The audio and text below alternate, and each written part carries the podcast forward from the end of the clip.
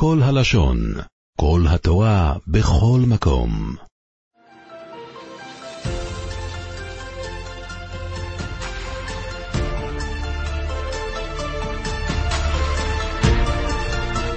ההפטרה בשבת הקרובה, שבת ראש חודש, זה הפטרה מסוף הנביא ישעיהו, הנבואה האחרונה של הנביא ישעיהו, פרק ס"ו, הפרק האחרון, והסיבה שמפטירים אותה בשבת ראש חודש, בגלל הפסוק האחרון,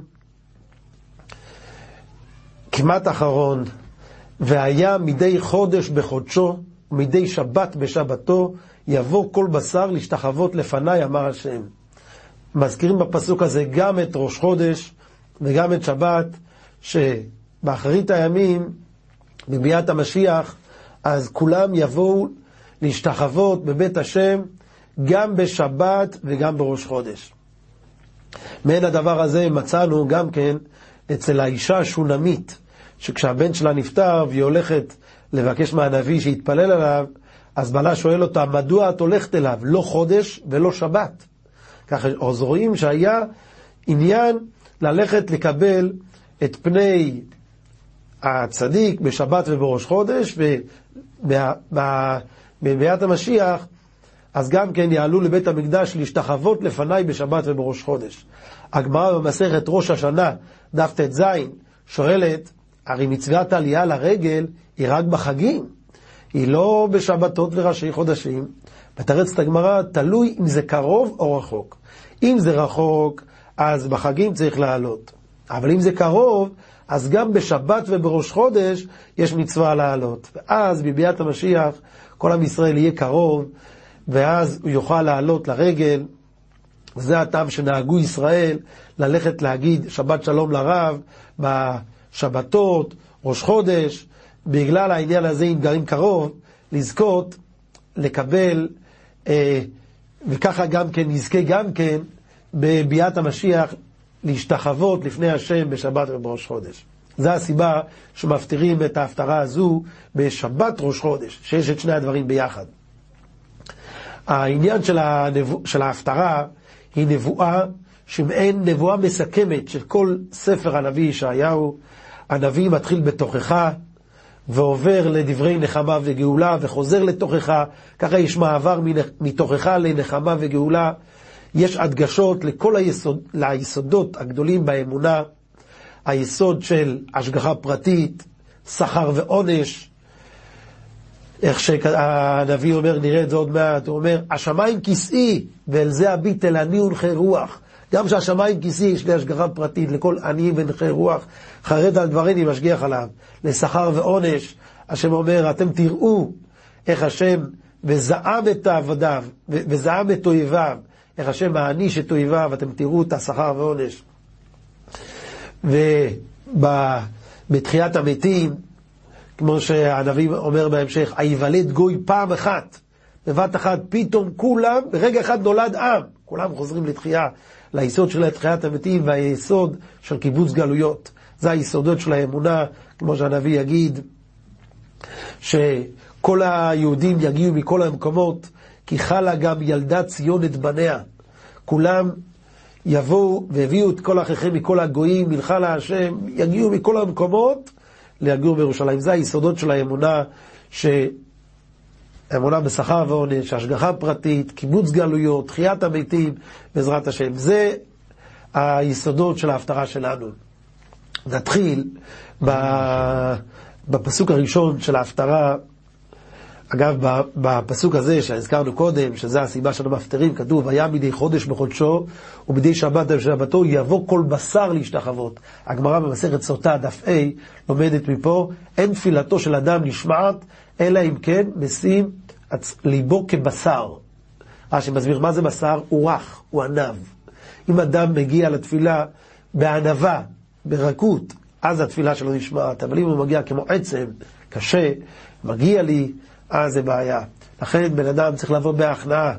תפילה לעמיק יעטוף, לבוא, באמת לא מגיע לי כלום, אבל אני מבקש ברחמי השם. זה לומדים מהפסוק הזה, יבוא כל בשר, גם בסליחות אומרים את זה. שומע תפילה, עדיך כל בשר יבוא, ככה אומרים. טוב, נתחיל. נתחיל את הפסוק הראשון של ההפטרה, שהשם אומר, כה אמר השם, השמיים כסאי והארץ אדום רגליי. כל השמיים שלי, כל הארץ זה אדום רגליי כביכול. איזה בית אשר תבנו לי ואיזה מקום מנוחתי. ואת כל אלה ידי עשת. את כל, את כל העולם אני עושה. זאת אומרת, מה חשוב הבית מקדש שאתם בונים? כל מה שחשוב בבית מקדש זה לא הבניין והקורבנות, זה לא מעשה ההקרבה, אלא הלב. ובאותו דור זה לא היה ככה, זה המשך לנבואה הראשונה של תחילת הספר, תחילת נביא ישעיהו. למה לי רוב זבחיכם, יאמר השם?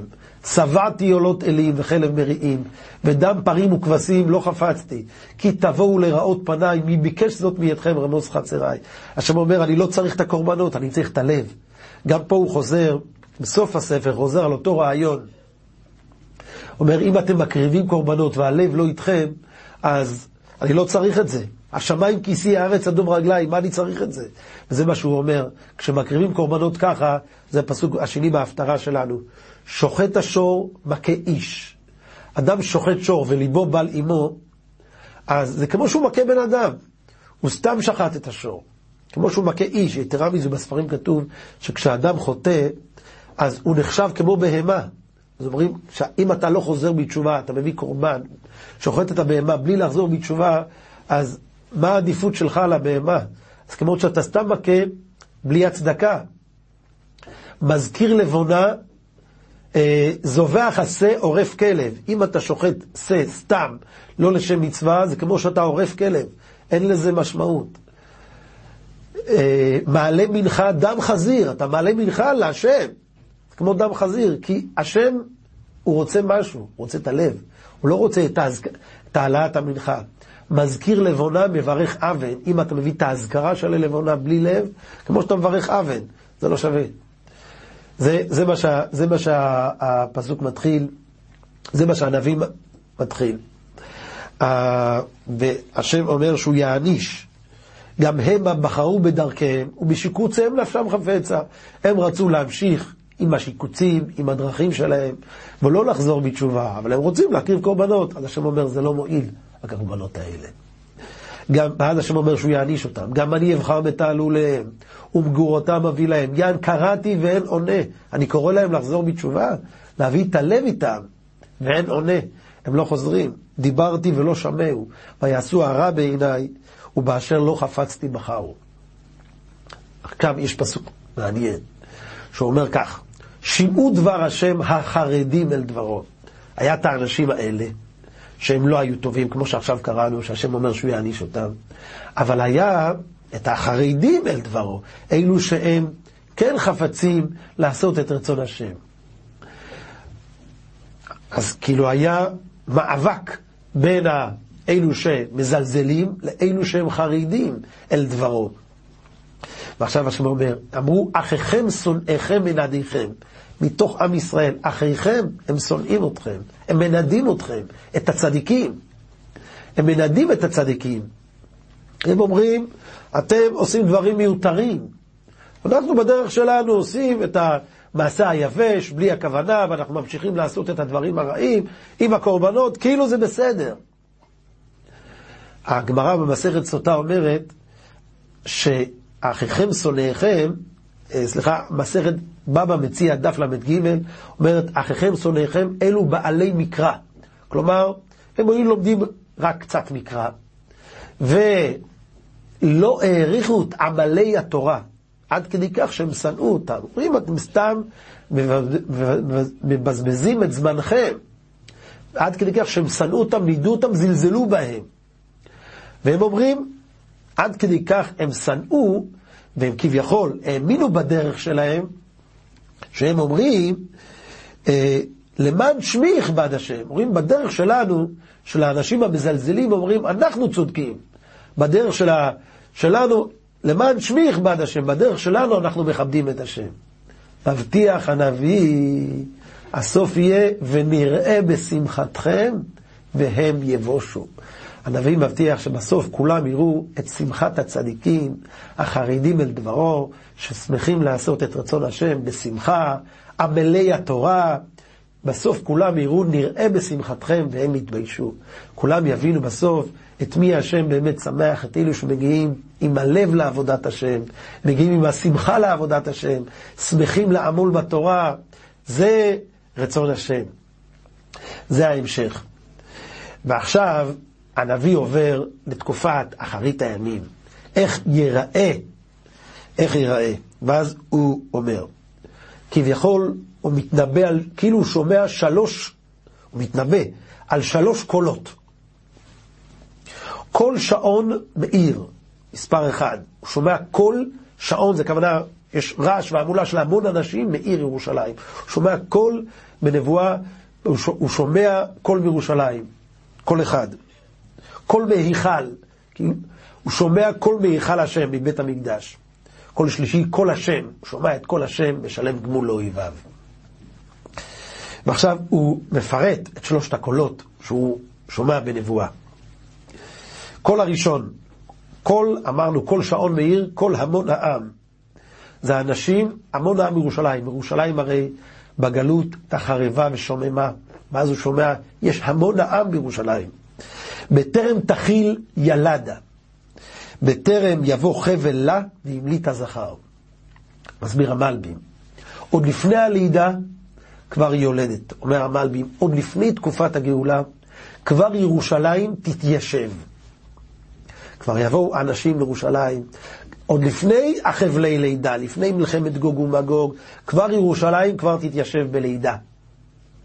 בטרם יבוא חבלה וימליט הזכר, כבר יהיה יהודים שיגורו בירושלים עוד לפני כן. אבל אחרי הגאולה יהיה עוד הרבה יותר. ואז ירושלים תהיה מפוצצת בכל עם ישראל, וזה הפסוק הבא, שזה אחרי הגאולה. מי שמע כזאת? מי ראה כאלה? היוכל ארץ ביום אחד, אם יוולד גוי פעם אחת. במפרשים כתוב שביהיה תחיית המתים ברגע אחד, ייוולד גוי פעם אחת, כולם יקומו לתחייה, ויהיה אלפי אלפי אלפי אלפי אנשים, שכולם בפעם אחת, נולד גוי פעם אחת. כי חלה גם ילדה ציון את בניה. אז יהיה, הוא שומע, זה הקול שהוא שומע מעיר ירושלים, הוא שומע המון העם, עוד לפני הגאולה הוא שומע, כבר ירושלים תתיישב, מי יודע, אולי זה כבר בזמננו. הקול הזה, והקול הגדול זה הקול שאחרי הגאולה, שירושלים אז תהיה מיושבת פי כמה וכמה בצדיקים, ביראים, בסופרים, ייוולד גוי פעם אחת. וזה הקול שהוא שומע, כי חלה גם ילדה ציון את בניה. אומר השם, האני אשביר ולא אוליד, יאמר השם, אם אני המוליד ועצרתי, אמר אלוקייך. השם אומר, ודאי תהיה לידה בסוף. אם יש חבלי לידה, בשביל מה יש חבלי לידה? סתם? אומר השם, למה אני עשיתי לכם ייסורים? כל הגלות הזו, סתם לייסר אתכם? לא. כל הגלות זה חבלי לידה שבסוף תולידו ועם ישראל יבוא לגאולה. אם אני המוליד ועצרתי, אמר אלוקייך, בסוף ודאי שיהיה לידה. זה הקול הראשון. עכשיו הוא עובר לקול השני. הקול שאומר כך, אומר מי יזכה לשמוח בשמחת הגאולה, בשמחת ירושלים. שמחו את ירושלים וגילו בה כל אוהביה. מי שאהב את ירושלים בחורבנה, השתוקק אליה, התפלל אליה, ייחל אליה, התפלל עליה, הוא שמחו את ירושלים. הוא אוהבי ירושלים, יזכה בשמחת ירושלים. שישו איתם משוש כל המתאבלים עליה. משוש, כתוב בספרים, זה זה השמחה החיצונית. יש שמחה ויש משוש. ששון זה, זה כמו ריקוד, ששון ושמחה, ששון זה שמחה חיצונית. אז אומרים, אוהבי ירושלים, ישמחו בשמחה תמידית וגם יעשו בה ששון, שמחה מיוחדת, כל המתאבלים עליה. יש, אומרים בגמרא, כתוב בגמרא במסכת תענית, דף ל', כל המתאבל על ירושלים, זוכה ורואה בשמחתה. שנאמר את הפסוק שלנו, שישו איתם משוש, כל המתאבלים עליה. כל המתאבלים עליה, מי שאבל בתשעה באב, הוא יכול לשמוח בפורים, הוא יכול לשמוח. אבל מי שבתשעה באב הוא לא מרגיש כלום, אז בפורים על מה אתה שמח? על היין? אם אתה שמח על שמחת השם, אז אתה צריך להיות בצער, בתשעה באב, על צער השם. כל המתאבל על ירושלים זוכה ורואה בשמחתך. במפרשים כתוב גם רמז, אמרנו משוש זה שמחה חיצונית, אומרים גם אדם שהוא לא זוכה להרגיש בעומק את הצער על ירושלים, הוא מרגיש אבל לא מספיק עמוק, אומרים זה גם טוב. סיסי איתם משוש כל המתאבלים, אם אתה עושה מעשים חיצוניים, אתה יושב על הרצפה, ואתה עושה מעשים חיצוניים שמצביעים על האבלות, אתה תזכה למשוש בבניין הבית, כי בסוף, אחרי המעשים נמשכים הלבבות, זה הדרך. תעשה את המעשים, ודרך זה תרגיש את הצער על חורבן הבית, וזה מה שהנביא אומר. אבל בסוף יהיה, שמחו את ירושלים וגילו בה כל אוהביה. ועכשיו הנביא ממשיך. למען תנקו שבעתם משוד תנחומיה, למען תמוצו והתענגתם מזיז כבודה. הנביא ממשיל את היהודים שחוזרים לירושלים ומתנחמים, כמו תינוק שיונק מאימא שלו. אז תינוק שיונק מאימא שלו, היא מניקה אותו. ככה עם ישראל יינק תנחומים בירושלים, הוא יראה את בית המקדש, ירושלים בבניינה, עם ישראל בתפארתו, הוא יינק תנחומים. אבל הוא מוסיף עוד משהו. למען תמוצו והתענגתם מזיז כבודה. אומרים המפרשים, למען תמוצו, למען תמצצו. והתענגתם מזיז. אומרים, האמא מניקה את התינוק, בהתחלה היא מניקה את הארוחה שהוא צריך לאכול, כל uh, שלוש שעות נגיד, אבל אחרי שהיא גומרת את האוכל, היא נותנת לו למצוץ כדי לענג אותו. הוא כבר אכל, אבל היא נותנת לו למצוץ מרוב אהבתה אותו, את התינוק. כך הקדוש ברוך הוא אומר, חוץ מהתנחומים, אני אתן לכם למצוץ ולהתענג מבניין ירושלים, מה שנקרא שמחה יתרה. זה גם הפסוק הבא. כה אמר השם, הנני נוטה אליה כנהר שלום וכנהר שוטף כבוד גויים וינקתם, אתם תינקו מירושלים כביכול, עד צד תינשאו ועל ברכיים תשועשעו. אומרים, כמו אימא מחזיקה את התינוק שלה על הצד, להרגיע אותו, אבל גם אם הוא לא בוכה, אם, אם פתאום מתעורר לה פרץ של אהבה, היא משתעשעת איתו על ברכיים תשועשעו, זה הפינוק. אז ככה השם אומר כביכול, אני אתן לכם, חוץ ממה שאני אחזיק אתכם, על צד תינשאו, אני גם אשתעשע איתכם, על ברכיים תשעשעו, השם ישמח איתנו שמחה יתרה. כאיש אשר עמו תנחמנו, כן אנוכי אנחמכם, ובירושלים תנוחמו. בבניין ירושלים אנחנו נתנחם כשנראה איך כל הגלות הובילה למצב הזה, כמו שאומרים ב- בליל הסדר, בשירת הים, אז ישיר משה. מה זה אז? אומרים המפרשים, אז ישיר משה, הרי כתוב, משה רבינו חטא באז, בהתחלה הוא אמר, ומאז באתי אל פרעה לדבר בשמך, הרע לעם הזה, והצל לא הצלת את עמך, לא ראיתי איך זה עזר, אבל, והפוך, ראיתי רק התגבר הקושי. אבל הוא ראה חצי תמונה, אבל אז ישיר משה בשירת הים, הם ראו איך הכל היה לטובתם, כל השיעבוד, כל הזה, ואז ישיר משה ראה את התמונה הגדולה, ואז הוא חטא, ואז הוא פגם, ואז הוא תיקן. אז ישיר משה, ככה גם כן, ובירושלים תנוחמו, כשיראו את בניין ירושלים יבינו איך הכל הוביל כל אלפי שנות גלות, שאנחנו נמצאים מעל אלפיים שנות גלות, כל זה הם מובילים לשלב הזה. הפסוק הבא, אמרנו, הקול השלישי, קול ראשון אמרנו, מהמון העם מעיר. כל מהיכל, צימרו את ירושלים וגילו בה כל אוהביה. כל השלישי, כל השם משלם גמול לאויביו. ועכשיו כך כתוב, וראיתם ושש לבכם, ועצמותיכם קדשת תפרחנה, ונודעה יד השם את עבדיו, וזעם את אויביו. אתם תראו איך השם שכר ועונש. השם נותן עונש לאויבי השם. אתם תראו את זה. תמיד אתם האמנתם בזה, כמו שכתוב בפסוק. אה, בפסוק כתוב, אה, אה, כי בו ישמח ליבנו, כי בשם קודשו בטחנו. אנחנו בטוחים בשם השם, אנחנו שמחים בהשם, אבל לא ראינו. אומר להם, עכשיו אתם רואים, אתם תראו את זה. תראו את העונש של הרשעים, תראו את השכר לצדיקים, אתם תראו, וראיתם ושש לבכם. השמחה לא תהיה רק באמונה, כמו בזמן הגלות, כי בו ישמח ליבנו, כי בשם קודשו בטחנו, אלא תראו את זה בעיניים, תראו את ההשגחה הפרטית, תראו את העונש. ועכשיו הוא, הוא מפרט את העונש, שאתם תראו את זה. כי הנה השם באש יבוא, וחשופה מרכבותיו, להשיב מחימה אפו וגערתו בלהבי אש. באש השם ישפוט את הרשעים. בספר יחזקאל, שם הנבואה מוסיפה עוד פרטים, שם כתוב שכל מחנה גוג שיבוא להילחם עם ישראל, יישרף באש. כתוב בהתחלה יהיה חרב איש באחיו, אחר כך ירד עליהם אש גופרית של אבני אל גביש, ש, שזה יהיה אש מיוחדת שתשרוף אותם. זה פסוק גם, גם משלים את זה, באש השם נשפט. אגב, שמה בספר יחזקאל כתוב שגם יהיה מגפה, זאת תהיה המגפה שירגוף השם את כל העמים, המק בשרו, הבשר שלהם אה, ינמק, והוא עומד על רגליו, ועיניו תימקנה בחוריהם, ולשונו תימק בפיהם. זה יהיה... יש הרבה שאומרים שזה מזכיר קצת נשק גרעיני, ככה אומרים. גם האש, יש אומרים שמי יודע, אנחנו, השם במהרה בימינו יעניש את, ה, את כל שונאי ישראל. אז זה מה שהוא אומר, הוא אומר, באש השם נשפט, והוא ישפוט את כל אויביו ורבו חללי השם. כל אלו שהגיע להם עונש, השם יעניש את הרשעים.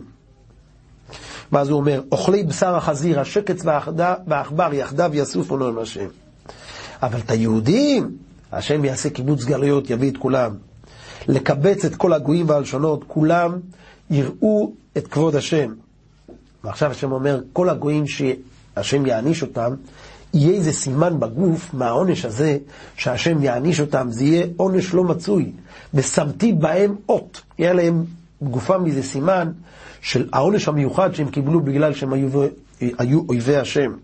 ושילחתי מהם פליטים, מהם ילכו פליטים לכל הגויים, אל הגויים תרשיש, פול ולוד, מושכי קשת, תובל ויוון, האם הרחוקים לכל העולם ילכו פליטים מהמתקפה שהשם יתקיף אותם. כל הגויים אשר לא שמעו את שמעי ולא ראו את כבודי, והגידו את כבודי בגויים. כולם יספרו את הנס הזה, איך שהשם העניש, ואז כל הגויים יתחזקו באמונה בהשם. ומה הם יעשו? כל הגויים, כתוב, והביאו את כל אחיכם מכל הגויים מנחה להשם. כל הגויים, בכל המקומות הרחוקים, יביאו את היהודים שגרים בהם בכבוד גדול, הם ישלחו להביא אותם לירושלים לקיבוץ גלויות. איך הם יביאו אותם? בסוסים, ברכב, בצבים, בפרדים, בקרקעות, בכל הצורות האפשריות, על הר קודשי ירושלים. הם יביאו אותם כמו שכאשר יביאו בני ישראל את המנחה בכלי טהור, כמו שעם ישראל מביא קורבן, ככה הם יביאו את היהודים לכבוד השם יתברך, כשהם יראו את הניסים הגדולים, כבוד השם בזמן ההוא. והשם אומר, וגם מהם אקח לכהנים ללוויים, אמר השם. אומר, יהיה יהודים שהם לא ידעו שהם יהודים. ואז הקדוש ברוך הוא יברור ויגלה גם לכאלה שלא ידעו, הם היו אנוסים, הם לא ידעו.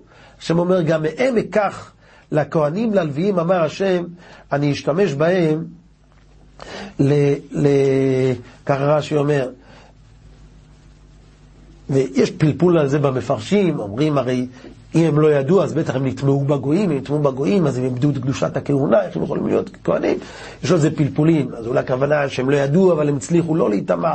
יש פלפולים רבים על העניין הזה, וככה יהיה באחרית הימים. השם, גם יהודים שלא ידעו שהם יהודים, פתאום יחזרו כולם, והגויים יביאו אותם כדי להתחזק, כי כולם יבינו מה מטרת העולם הזה בשביל לעשות את רצון השם. ו- ועם ישראל זה עם השם, והגויים הם יביאו קורבנות. את היהודים שהם תעלו לירושלים כדי לעשות את רצון השם. הגויים ידחפו אותם. ועכשיו הנביא חוזר לתוכחה. ויצאו וראו בפגרי האנשים הפושעים בי, כי תולעתם לא תמות, ואישם לא תכבה, והיו דראון לכל בשר. כי פשוטו הכוונה, כך כתוב ברד"ק, זה הולך על אותם רשעים שאמרנו קודם, שהשם יעניש אותם באש, ובמגפות, אז השם אומר, האש לא תיכבה כל כך מהר. זה קצת מזכיר נשק גרעיני, כי אומרים בצ'רנוביל, היה שם קרינה שהחזיקה, אבל מי יודע, אנחנו לא יודעים דברים כאלה. אבל אומרים, האש שהשם יעניש את הרשעים האלה בזמן ההוא, כולם יראו בפגרי האנשים, גם כל אלו שיעלו לירושלים יראו את פגרי האנשים, כי תולעתם לא תמות. ואישם לא תכבה, האש לא תכבה. ויהיו דיראון לכל בשר. כולם יגידו, חייבים להתרחק מהם. ויהיו דיראון לכל בשר. זה כפשוטו.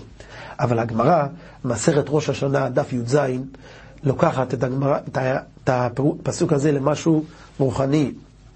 הגמרא אומרת שסתם רשעים נידונים בגיהנום 12 חודש. זו הסיבה שכל כך מקפידים ב-12 חודש אחרי הפטירה להגיד קדיש, כי זה מציל מכל הדינים. להגיד בשנה הראשונה קדיש. כתוב שיגיד 11 חודש כדי שלא יגיד כאילו אבא שלו הוא רשע. על כל פנים, זה 12 חודש רשעים, אבל הגמרא אומרת, יש רשעים מיוחדים, מינים, מסורות, פיק, אפיקורסים שכפרו בתורה ובתחיית המתים, ואלו שחטאו והחטיאו את הרבים, עליהם כתוב, יורדים לגיהנום ונידונים בה לדורי דורות.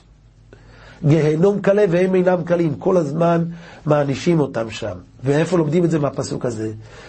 ויצאו וראו בפגרי האנשים הפושעים בי, כי תולעתם לא תמות ואישם לא תכבה, הגיהנום לא יתקבע עליהם. כל הזמן הם נידונים בה לדורי דורות.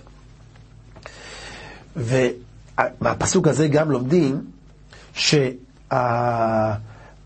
שבמרדכי במסכת פסחים לומדים שהגיהנום שובת, שובת בשבת ובראש חודש. מאיפה לומדים את זה? כי אומרים, הפסוק הזה כתוב, ויצאו וראו פגרי אנשים גדולתה לא עמדו ואישם לא תכבה. ליד הפסוק, והיה מדי חודש בחודשו, מדי שבת בשבתו. מזה לומדים שבראש חודש ובשבת, הגיהנום שובת. ככה המרדכי לומד, ולכן כשחל ראש חודש במוצאי שבת, אז לא אומרים צדקתך צדק, כי צדקת, צדקתך צדק, שאומרים במלכה, עניינו צידוק הדין על הנשמות שחוזרות לגיהנום במוצאי שבת, וכשראש חודש, אז, לא חוז... אז הנשמות לא חוזרות, לכן לא אומרים.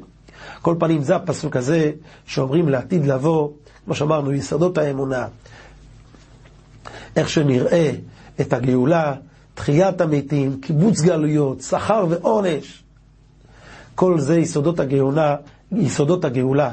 נסיים בפסוק אחד שכתוב, לקראת סוף ההפטרה, השם ממשיל את עם ישראל, כי כאשר השמיים החדשים והארץ החדשה אשר אני עושה, עומדים לפניי נאום השם, כן יעמוד זרעכם בשמכם.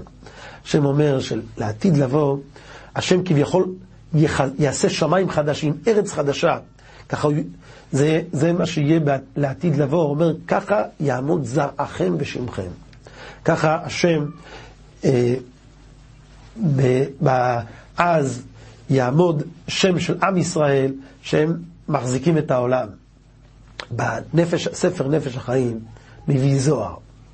כך כתוב בזוהר, הוא אומר על הפסוק הזה, השמיים החדשים, וזה מחזק, מחזק מאוד.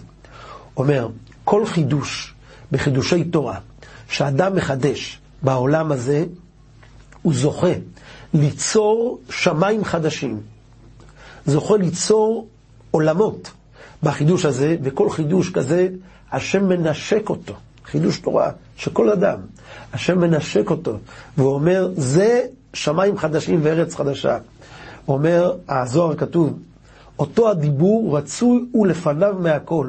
השם נוטל את הדיבור הזה ומאתר אותו ב-370 אלף עטרות. 370 אלף עטרות, שמחה גדולה אצל השם יתברך. ואותו דיבור תורה שהוא אומר, השם קורא לו השמיים החדשים. יהי רצון שהדברים האלו שאנחנו אומרים עכשיו, יהיה לעילוי נשמת סבתא שלי, חסיה רשע בת בריינה בציון, שנפטרה השבוע, ושנזכה לראות במהרה בתחיית המתים, כמו ההפטרה שקראנו, שבת ראש חודש, שבת שלום, וראש חודש טוב, לכולם בעזרת השם. עולם שלם של תוכן מחכה לך בכל הלשון, 03 617 1111